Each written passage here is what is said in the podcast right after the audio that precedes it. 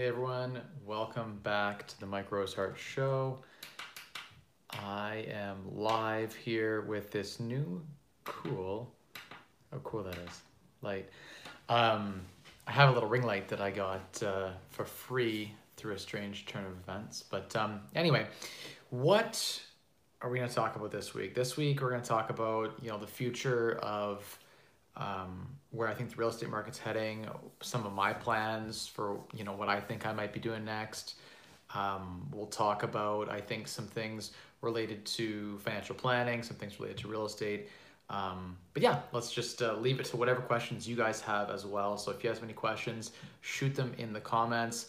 Uh, it is, of course, Movember, and so I am growing a little Movember handlebar Uh, for men's health and men's awareness, so feel free to donate to that cause. Last week, I raised a couple hundred dollars for the Boys and Girls Club, and I'm still in an ongoing effort to raise funds for that. So those are two uh, things that I think are important, and that explains why I look like a, a goon with a little handlebar um, mustache thing going on right now. So apologies for that at the outset for anyone who's like, what the hell? Uh, hopefully this new edition of this light is going to add a little bit of value to the stream. Seems to be all right. I can turn it up and I can turn it down. It's kind of cool. Kind of cool. Um, yeah, so anyway, where were we? Um, talking about what I plan to do next towards the end of the stream, so stay tuned for that. I will uh, I'll give you a preamble with, you've seen me post videos about how I'm tired of landlording. You've seen me post videos how um, I'm finding that the real estate market right now is hotter than it's ever been. I think there's opportunities to cash out. That said, there's a ton of immigration, a ton of low interest rate environment factors pushing strongly for real estate to continue to do well. So uh, that aside, I'm going to focus on high value tasks that are, I guess, one, that I enjoy, and two, that, you know, um, I find are striking that intersection between mastery, autonomy, and purpose. And I think that's the big one I struggle with.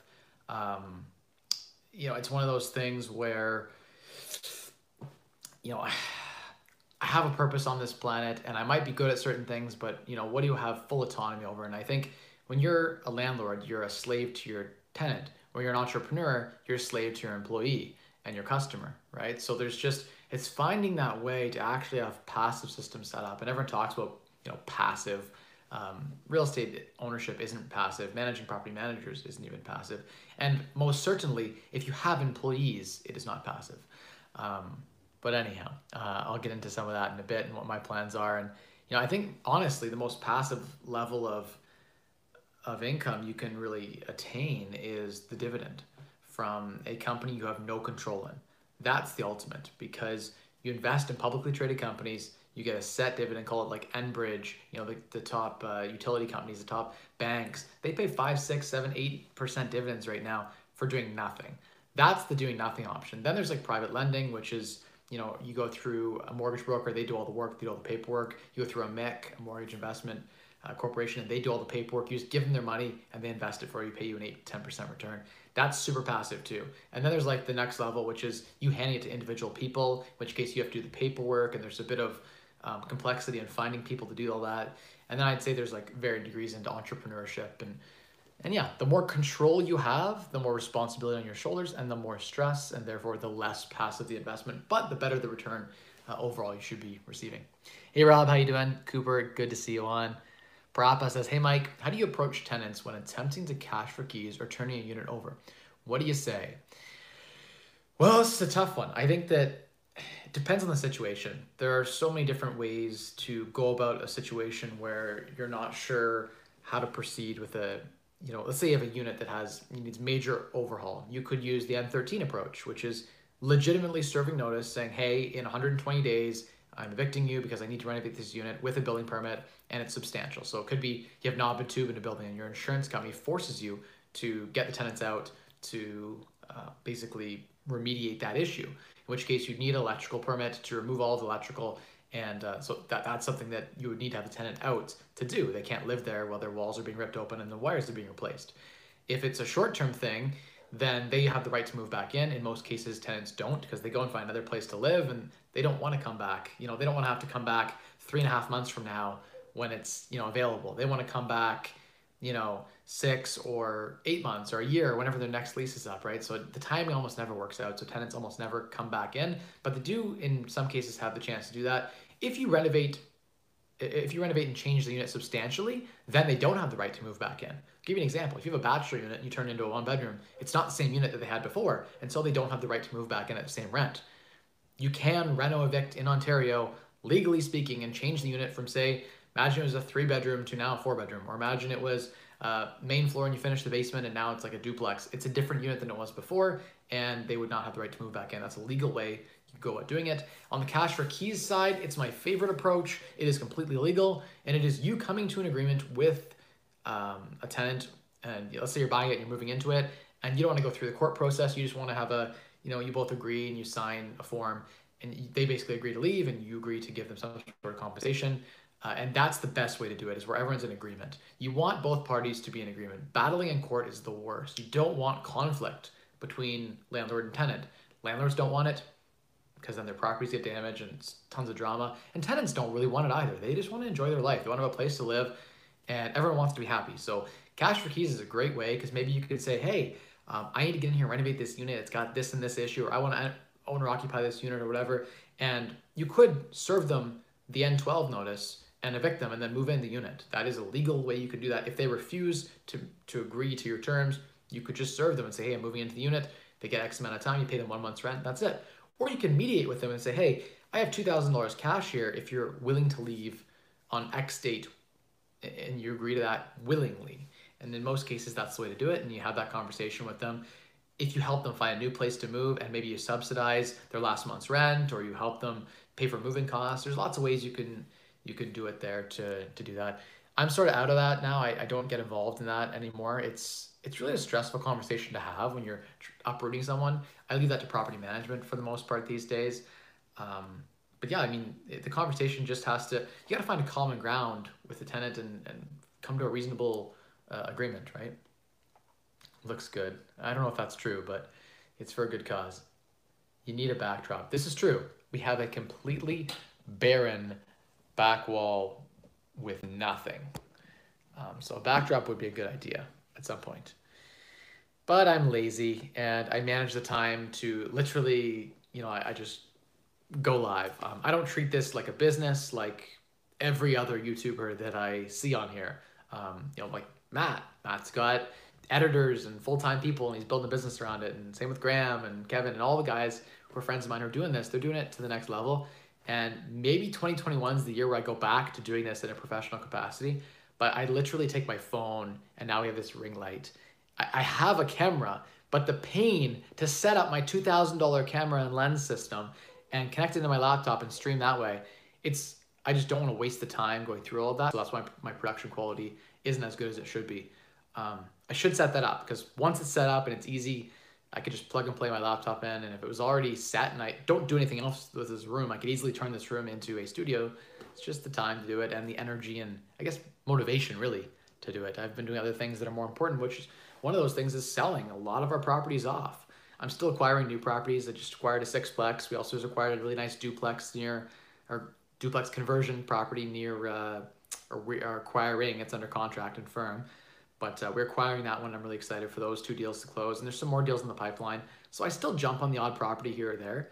But uh, by and large, I'm looking to dispose of the majority of my portfolio. I'd like to be less than, you know, I'd like to have half the properties that, a third of the properties that I had at the peak of this year. So it'd be nice to get down to a point where there's just less responsibility um, and just more, I guess, wherever there's an opportunity for me to have little stress and good return, I, I'd keep the property. As an investor, did you invest in stocks too, or just real estate? Uh, I invest in, I have a stock portfolio as well. Um, NVIDIA has been up, it's been doing pretty well. I invest in, uh, in other things, private companies, public companies, um, beyond just real estate. I do like real estate. It has an edge that most other, um, I guess, businesses don't have. You can get it in the business world, but with real estate, you can buy an asset far under value and very quickly add value to it. With a business, you have elements, uh, human elements, like employees and, and scale issues where it's hard to realize gains quickly. With real estate, it's so, there's so much standardization. It's easy to sell. It's got a lot of liquidity. Um, you can find a buyer pretty quick in a market like this, where as a business, you might be stuck holding it for years, trying to turn or flip a business, right? So it's just a different ball of wax. Both are great. Um, there's lots of different pillars and ways to invest. Like I talk about the lending arms, I talk about, you know, buying private businesses, obviously the stock play, um, and within stocks, there's like the dividend play, and there's the capital appreciation plays, and there's the penny stocks, and there's the, you know, the E T F play where it's diversified, and there's the, the blue chip large stuff too. Um, you can build a cool portfolio that's quite diversified. And then within real estate, there's a ton of different plays you can make. You can make the land plays, you can make um, the multifamily plays, the large multifamily plays, the single family plays. There's so many different playbooks to work along. Um, yeah. Hope you're doing well. Oh, yeah, thank you. Uh, just saying, but I personally don't care. Oh, the backdrop. Thanks, appreciate that. Be a man and grow a beard like Matt. I don't think I'll ever have a beard like Matt. I, I actually was trying from November. I had like a, a chin beard going. It was like a go goatee, you call it. And um, my goatee grows pretty thick.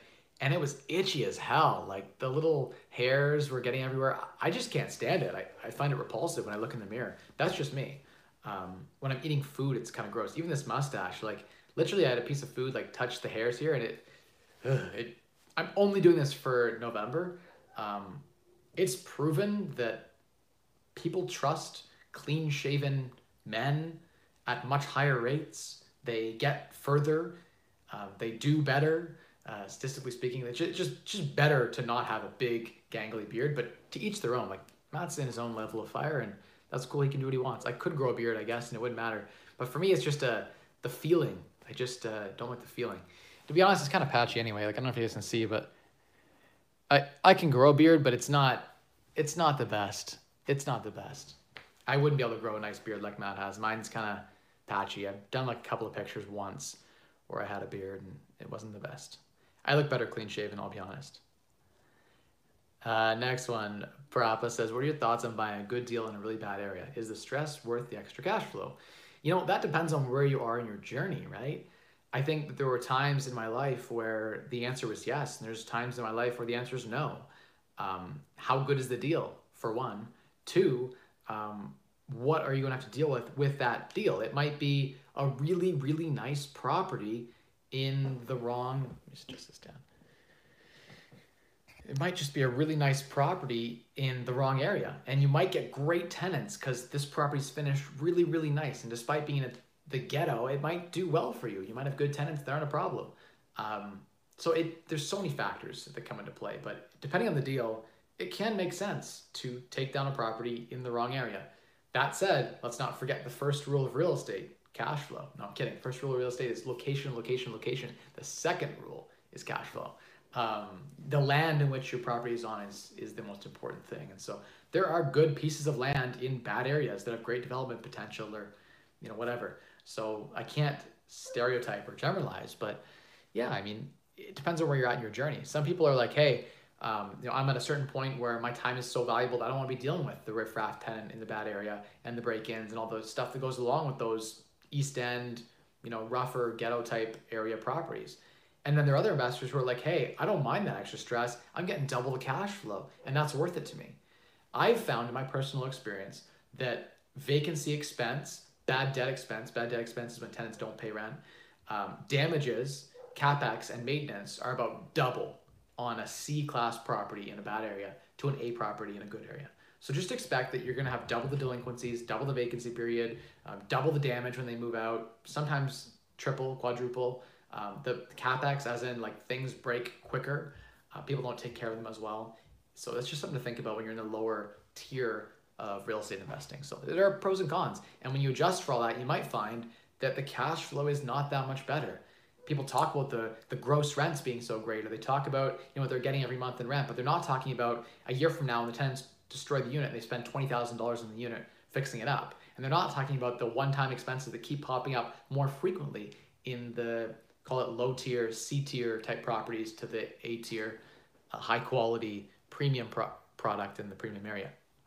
This is something to think about. And I guess stress is a big one too. Do you want to deal with a high-quality tenant that is a fantastic person? Or do you want to deal with the guy who's got a needle in his arm? He's complaining to you and you're fighting with that, right? There might be some more conflicts and drama. So you got to factor that into your decision too.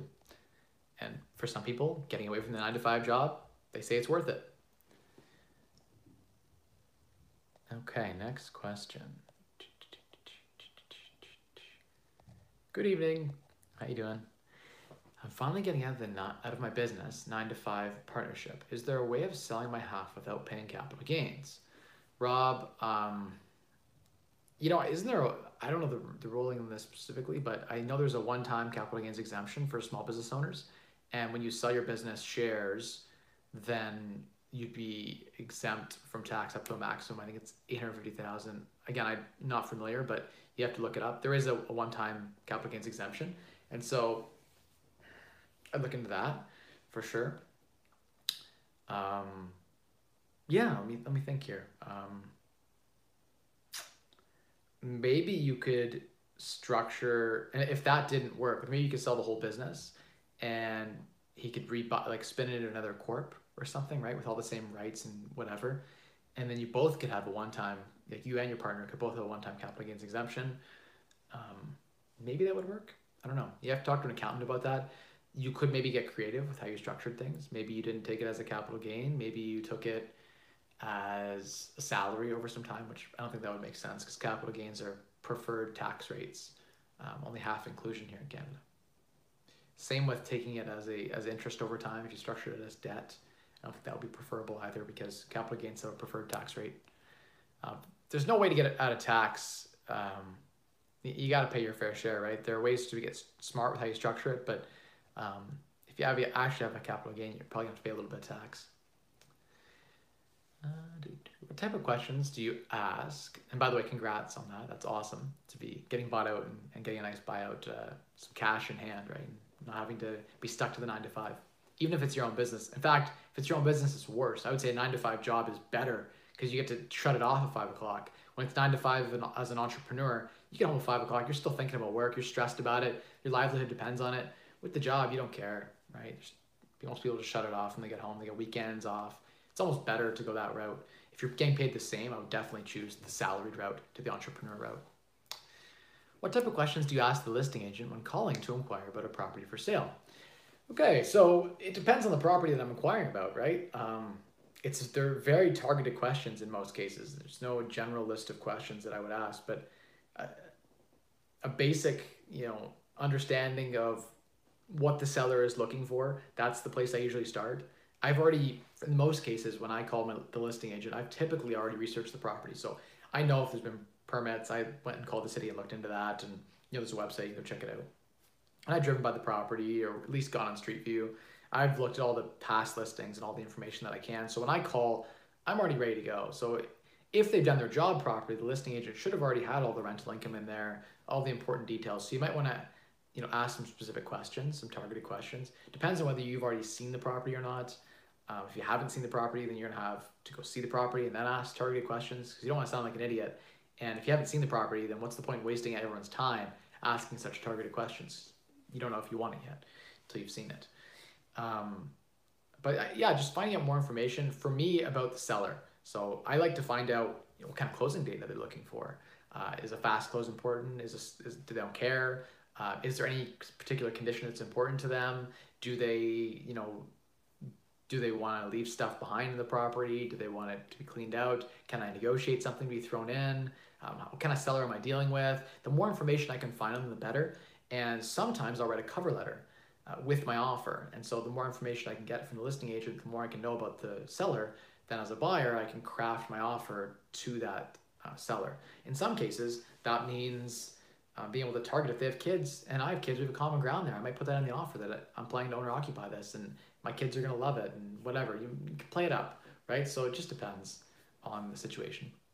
There are lots of things you can do to get uh, creative and to give yourself a competitive edge in the, in the process. Were those deals fully vacant? Um, the one was completely vacant. The other one is partially vacant. Again, I'm partnering on the deals that I'm acquiring now. I'm bringing on a partner. So any new deals that I take on, for the most part, I'm bringing a mentee on, and so I'm not actively involved. I have they're the property management, right? And I'm I'm the passive partner. So I'm looking more in London to find people who want to be the active, and I'm more the passive money partner. I bring deal, I bring money, they bring management. And I'll help a little bit, but I don't want to be involved in the day-to-day anymore. Uh, hi, Mike. How's it going? Good. Thank you for asking, Mister McCall. G. Greedy says, in your opinion, how difficult is it to build a sixteen-plex building? I'm new to all this, and I only have one property that I converted from single-family into duplex. But I saw land in a nice area, and I'm tempted. Hmm. You know, I've never taken on a build of a sixteen-plex. I think that would be a compl- more complex build. I did a new build in twenty fifteen, and that was just a single-family house, like a couple thousand square feet. And I've been through the development process too. With I, I bought a parcel of land, and I severed it into four quarter-acre lots, and we did like the million-dollar cottage play.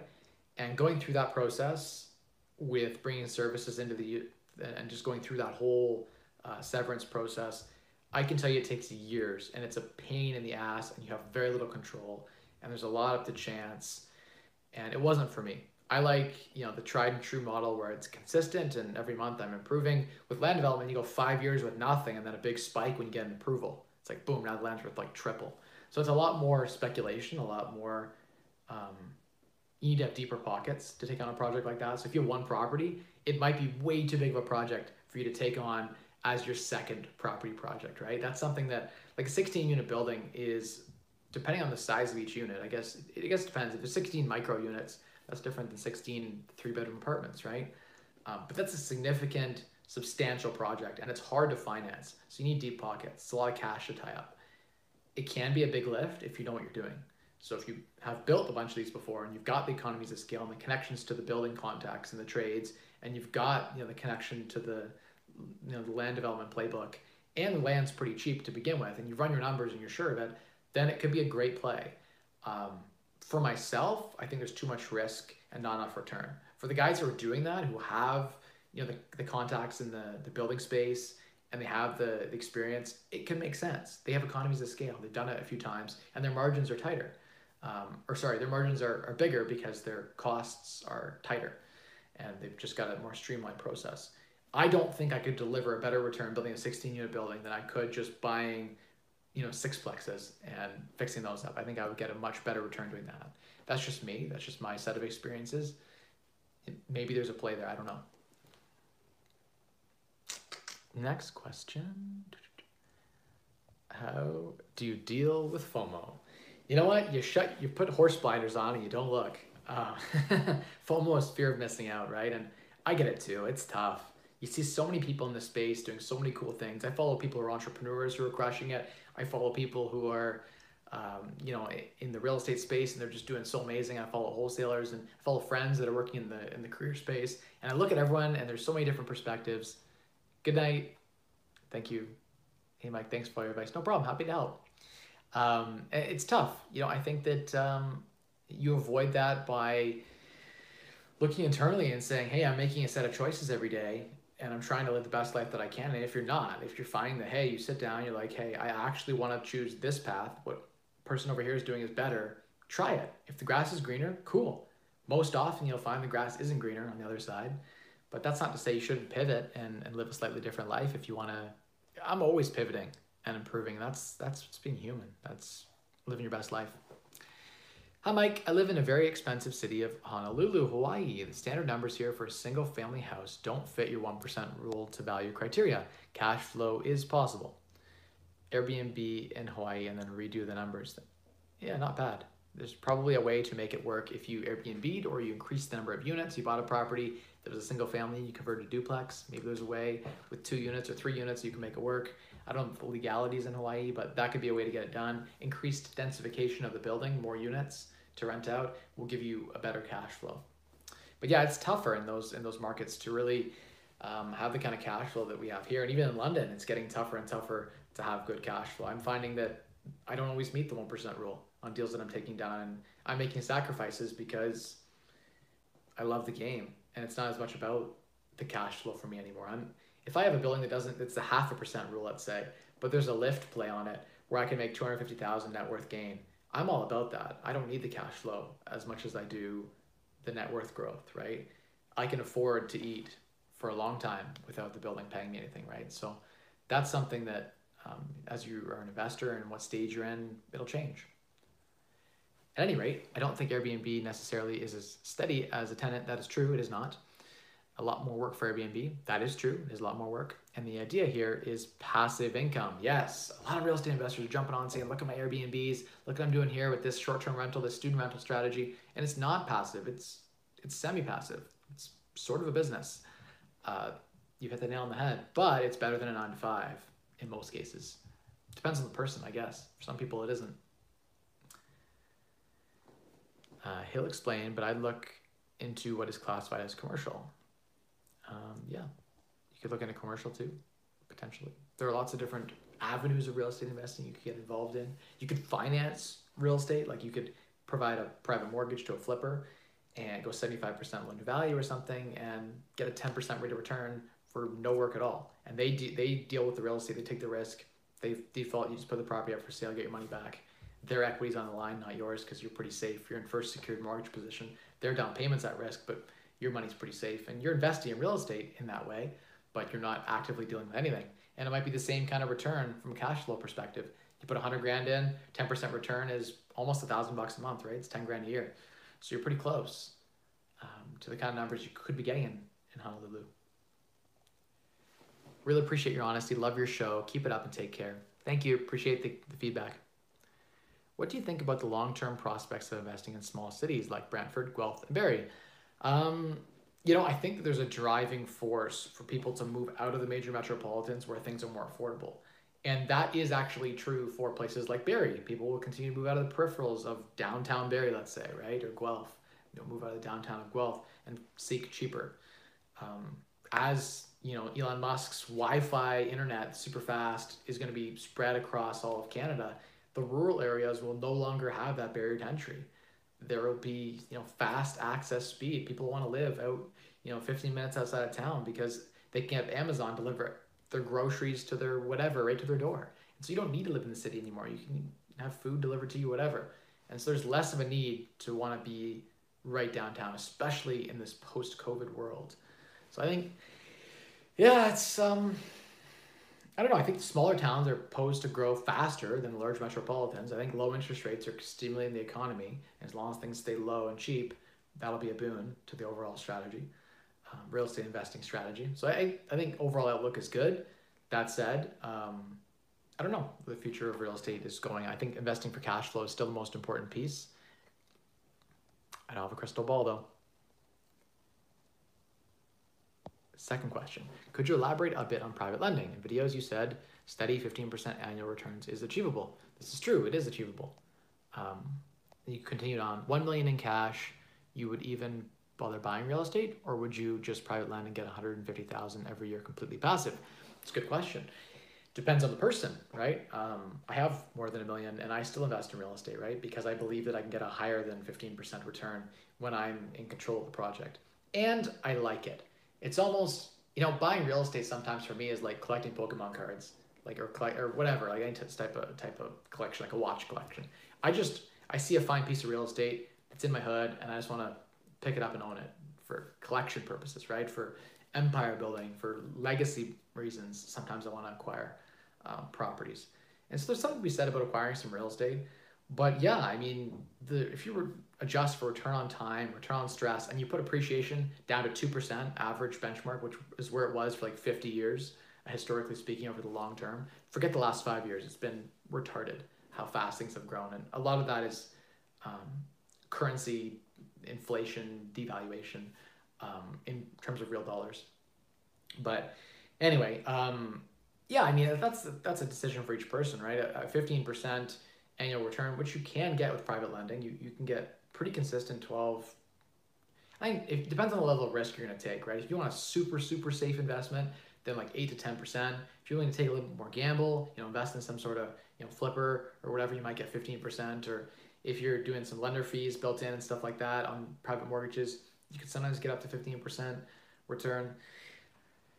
Especially in this low interest rate environment, it's, it's more difficult to achieve that fifteen percent target than it was even eight months ago, nine months ago. So it's, it's, more difficult with so much cheap money out there right now. But um, yeah, that's a tough decision. I think with a million bucks in, in real estate, you'd probably get less than one hundred fifty thousand a year in cash flow, but then you get another one hundred fifty thousand probably in appreciation every couple of years, right? And So that's a big piece. It's like, hey, can I get a lot of value out or forced depreciation? Does that outweigh the smaller cash flow that I'm getting? But if it's just about cash flow, if you just want to retire and live on a million bucks, private lending will probably give you more than real estate will. But real estate's going to build your net worth faster. You know what I mean? So it depends. Is your goal to grow that million to ten? Or is it just to maintain the million at, with a little bit of inflation, growth power, and just have a six-figure passive income? In which case, private lending will get you there way more passively and a lot less stressfully. I tend to pivot towards wanting to do private lending myself. When I'm old enough to deal with real estate, what do you think I should do with my family's one point five million dollar house? Well, it depends. Um, if your family's living there, you can't quite just sell it on them, but maybe you could find a way to downsize them. Maybe you could find a way to refinance the capital out and put it to work. Hey, no problem, ma'am. Happy to help. Um, yeah, so I guess that's a pretty targeted, tough question. Okay, we got another two minutes of rapid lightning round. Hey, Mike, thanks for all your advice. No problem, Jason. Happy to help. Good night, W. Jason says, should I take an eighty K line of credit at two point nine five and invest in real estate at nine to ten percent to make spread, plus it's going to double? So you're saying the real estate is going to double, I guess, your down payment. Uh, or what's the second half of the question? There was no second half of the question. I guess it was just that. Should you do that? Uh, I mean, yeah, if you have the risk tolerance for it, then that seems to make pretty good sense. I know I have the risk tolerance to go take money at three percent and invest it and make a ten or fifteen percent return and live on the spread. Most of what I do is live on the spread. That's what everyone in real estate does, basically. That's why we borrow mortgages at two percent against real estate assets that appreciate at, say, three percent, and the cash flow, typically a return on asset of seven, eight percent in my market. In some of the major metropolitans, you get a five or six percent uh, return on asset. And so the spread between the cost of debt, let's call it two, three percent, and the return on asset, if you bought property in cash, uh, from the net income, from rental income, Uh, would be about the spread of between three and seven percent. So that's what we live on as real estate investors. That's how you make cash flow. If you bought real estate in cash, there wouldn't be that. There is no spread. Uh, in most cases, the cost of the private money or the cost of your money is more expensive than the return on the asset. And so I don't have an appetite for real estate unlevered. When was the last time you bought a home off the M L S? And is it realistically possible for a novice to buy below market value from the M L S? Harriet, I bought a property on the M L S this week. Um, Three days ago, I bought a sixplex on M L S, and it was extremely, in my opinion, underpriced in a great area. It was on M L S for a day, and I snapped it up. Um, yeah, I'm super proud of it. I just bought one. It's under five hundred fifty thousand dollars in London, so I was paying ninety thousand dollars a unit in an A-plus location. Uh, it has some issues. It needs to be remediated, but there's such a huge lift on this building. I'm super excited. All the time, all the time, there are deals on M L S. Uh, it's typically the stuff that's either sat for a long time or freshly listed. Those are the two places where I find the most deals. Freshly listed especially. I get in there quick, and I act with no conditions. Cash offers. What is your opinion on the Windsor market? Overvalued, in my opinion, but people get better cash flow than London. I think the market fundamentals of Windsor are worse in every way than London. I think the cap rates, given how fast Windsor has appreciated, now I think Windsor isn't as good of an opportunity as it was a year or two ago. I think it's mostly priced out, but if you have a competitive edge there or some reason you want to invest there because you've got connections, it can make sense. Um, Toronto can make, like if I was in Toronto and I had the connections I have here in Toronto, I'd be investing in Toronto because I have an edge. And that's what's important is, is having that edge. But if you're picking a market to invest in, um, Windsor's far from everything. And I don't know, I don't know, there's a lot of energy going to Windsor right now. So maybe I'll be wrong, maybe that capital pouring into Windsor is will transform Windsor, right? So who knows? I've been wrong before. I was wrong about the Old East Village or East of Adelaide. I should have bought all those triplexes for one hundred grand. They're now worth four hundred. Uh, G Greedy interrupted my question and three off. You confused my question with his comments. Okay, so I lost the the questions here, but how do you get cash flow? I think you were talking about in Honolulu, maybe? Is that the question you're talking about? Do, do, do, do, do. I don't see the question here. I'll try to scroll up and get caught up. Yeah, you're talking about Hawaii there. Um, the truth is it isn't as good cash flow, right? We talked about that. Um, I was asking, what would you do in expensive Honolulu via your B R R R model, or would you even bother trying? I was not asking about Airbnb at all. Yeah, I mean, I saw the comment about Airbnb, right? And I think that um, you're not going to get as good cash flow in major metropolitans like Honolulu. It's a beautiful place to live. People are, you're, you're bidding against people who just want a nice place on the, you know, on the island there. And uh, sometimes the market doesn't make sense from a cash flow perspective, right? Um, you could still B R R R in any market, any market you can B R R R, right? So there's, just got to find that opportunity, find that edge and take advantage of it. As far as cash flow, it sounds like there's not as good cash flow there. I, I don't know the market well, but if there isn't good cash flow, maybe it makes sense to do like a B R R R and your goal is just to break even and pull the equity out and build your net worth that way, and then eventually pivot into lending once you have enough capital. You could do appreciation type value add plays as well. Okay. Next question. Mike, do you use a three-tier structure for holding your properties? Can you please share your knowledge on this? No, I don't. Um, I don't have a three-tier structure. I have a two-tier structure.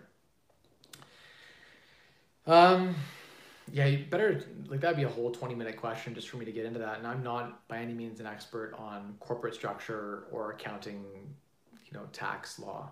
But, and because it's changed so much and the rules continue to change, my knowledge is, is pretty dated. But my working understanding is, and I've touched on this in previous episodes, is that if you if you're in the lower marginal tax brackets, call it ten, twenty percent tax bracket, you know, let's say you make less than sixty grand a year, don't even talk about a corporate structure. Get a good insurance policy that'll cover you and give you all liability protections. Um, you know, at the end of the day, I think that um,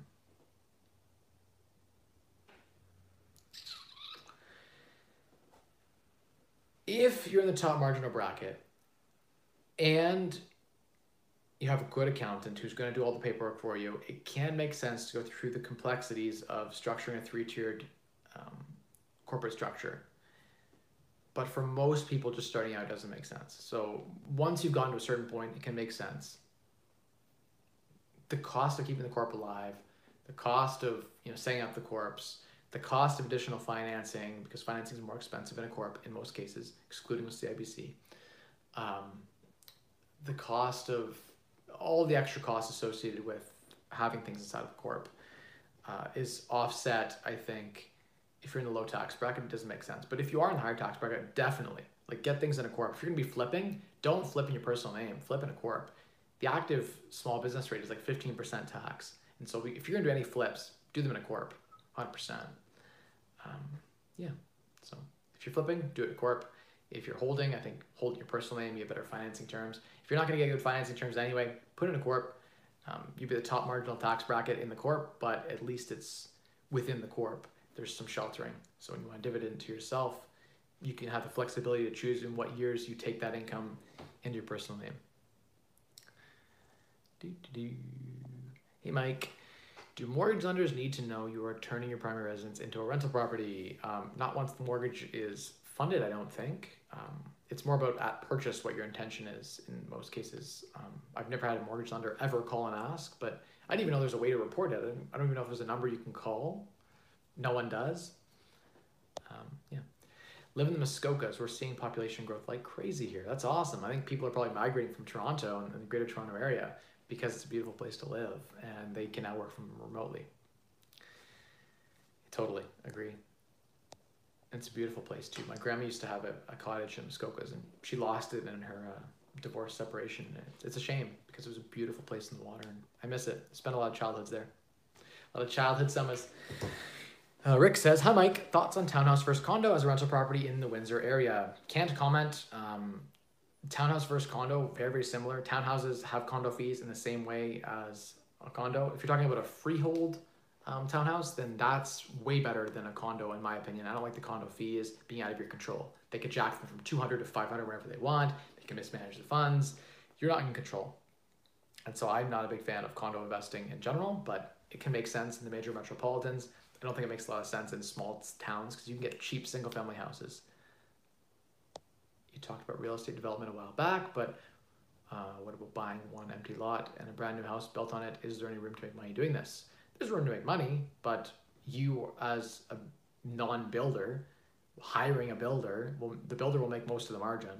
So there's not, if you just build one-off house, you're not going to have the same margin that a builder is going to have. So I don't think it makes sense, in my opinion, to go through all the stress and all the capital outlay. If you factor in how much money you have to tie up for the entire build process, because financing is difficult, um, you're going to have to put a lot more money down.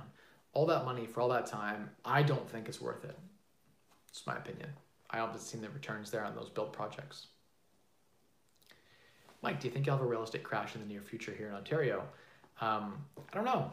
I don't know. Um, I hear a lot of people screaming, you know, doomsday from the streets, but um, it's hard for a market to really crash. I think as long as interest rates are low, market will be strong. That said, I'm harvesting some gains. I'm selling some properties off. I'm always turning. Properties that have a lot of equity in, I'm, I'm pulling out, right, um, where I can. So um, I don't know. I don't know. I'm always hedging my bets. So I'm always selling off things that don't make sense in my portfolio and acquiring new stuff at great prices. And if stuff, you know, creeps down ten percent, it is what it is. As always, thank you for taking the time to share your thoughts. Most, much appreciated, William and Don. William, no problem. Happy to help. Muneeb says, where would you recommend a new investor with a four hundred fifty thousand dollar budget examine London, Ontario? Mike, is your mentor program still available for newcomers? Right now, it's closed, um, unfortunately. I have this room that I could... I mean, I could put someone in this room right here. Down here in the in the two bedroom two bath in my basement, it has you basically get your own bathroom, um, stuff like that. But really, the only need I have from a mentee perspective would be someone to do all my bookkeeping and to be like my C F O, um, help with leasing and stuff like that. So that'd be more of a job. I'm looking for someone who wanted to have a free live-in position, but kind of work part time for me. They could work a full time job if they wanted to, but that would be kind of be what I was looking for. I'm not actively looking for it, but if the right person came along, maybe. Maybe. Um, better to buy a house in cash or borrow against it later. Isn't the interest rate higher? Um, yes, but if you're doing a B R R R, then the refinancing costs could be more expensive than just buying cash and refinancing with any lender. So it can make sense to buy in cash. Just want to say, F the Residential Tenancy Act and passive income is the way to go. Spend less, earn more, and maximize returns was the way to go. Sadly, yeah, the Bill one eighty-four has helped us a little bit here in Ontario, but yeah, the, things are not in our favor as landlords. We don't have a lot of power, unfortunately. Uh, your older videos mentioned contacting you if interested in investing with you. Are you still welcoming these offers? Uh, unfortunately, the only way that I would ever um, work with someone today is if they wanted to invest in debt. Um, so what I mean by that is, I borrow the money and I personally guarantee it and I give a fixed rate of return. I'm no longer buying with a partner and doing an equity split. It's too much accounting work. It's too much headache, too much accountability where I'm back and forth explaining myself. So the only way I partner on a deal is like, hey, I have a deal. If you want to fund it, I'll give you ten percent rate of return, whatever, and you fund the deal. Um, certain minimums to invest with me, obviously. I don't have time to be working with anything below six figures, definitely never. Um, But yeah, I mean, it's I'm ideally looking for like a seven-figure type investor. Um, like a million would be ideal. But um, yeah, I have an I have two investors that I work with now, and that's pretty much it. Um, yeah, I mean, I'd like to keep it kind of to, to that point. It's nice to have someone I can call when I need to fund a deal, and I'll pay a higher interest rate for it, and I'll refinance the, the capital out once I finish the project. You know, sometimes I buy properties that are in bad shape, and the lenders don't want to put a mortgage on it now. But in three months from now, it's a beautiful building and they want to, right? So there's a huge lift and then the investor gets a great return.